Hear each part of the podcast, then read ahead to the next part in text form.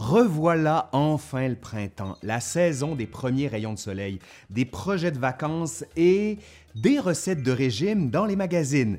Il y a encore quelques années, on aurait dit les magazines féminins, mais depuis les années 2010, messieurs, vous êtes comblés. Vous avez aussi vos pages. Perdez 5 kilos avant l'été. Rien que pour vous, toujours en subtilité et en nuances. Spécial dédicace à GQ. Est-ce que tous ces régimes sont un délire de notre société?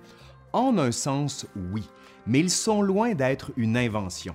Dès le Moyen Âge, on pratiquait des régimes. Simplement, on s'y prenait très différemment. Allez, aujourd'hui, à l'Histoire nous le dira, en collaboration avec Actuel Moyen Âge, faire un régime au Moyen Âge.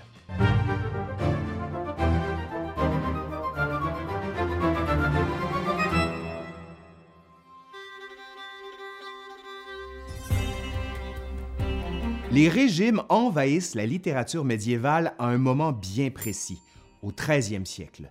Ce n'est pas qu'on ait ignoré l'importance de l'alimentation auparavant, mais au 13e siècle se diffusent des idées et des textes, notamment ceux que l'on a traduits de l'arabe, dans le contexte de l'école de médecine de Salerne, dans le sud de l'Italie, où enseignent depuis environ deux siècles de célèbres docteurs. Ces textes proviennent en partie d'un corpus médical antique, dont les auteurs les plus connus sont Aristote ou Galien. Ils s'inscrivent donc dans un courant de pensée ancien qui lie intimement médecine et alimentation. Voilà pourquoi au Moyen Âge, comme dans l'Antiquité, on ne fait pas un régime pour perdre une taille de ventre, mais pour rester en bonne santé. Mais attention, ça ne veut pas dire qu'on peut oublier toute discipline.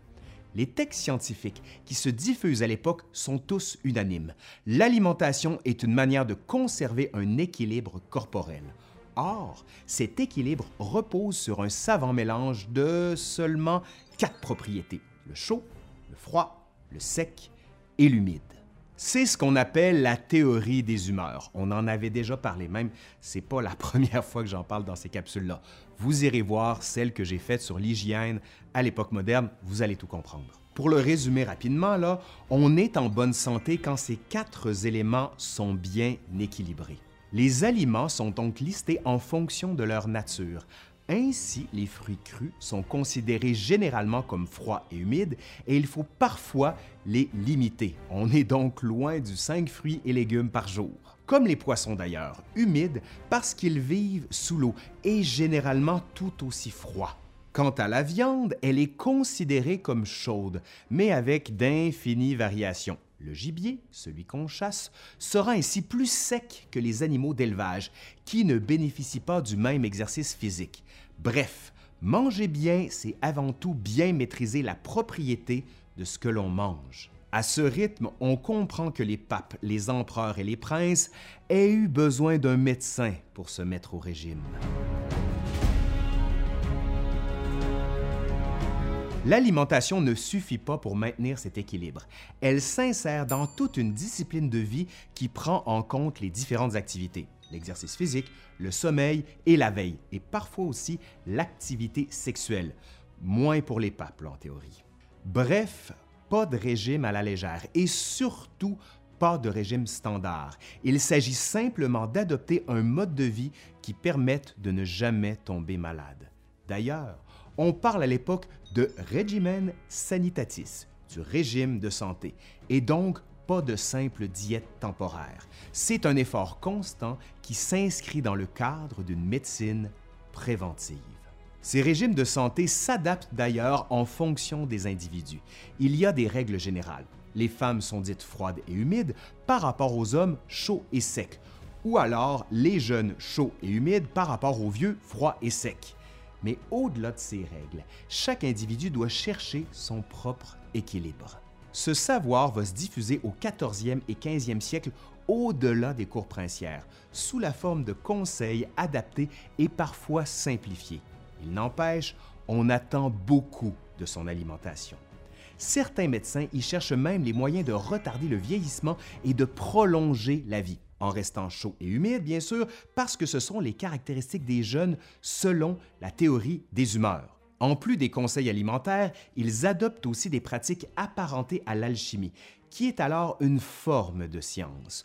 Sauf qu'au lieu d'avaler des pilules contre le vieillissement, comme nous, les plus riches, à commencer par les papes et leur entourage, consomment plus volontiers, tenez-vous bien, de l'or dilué.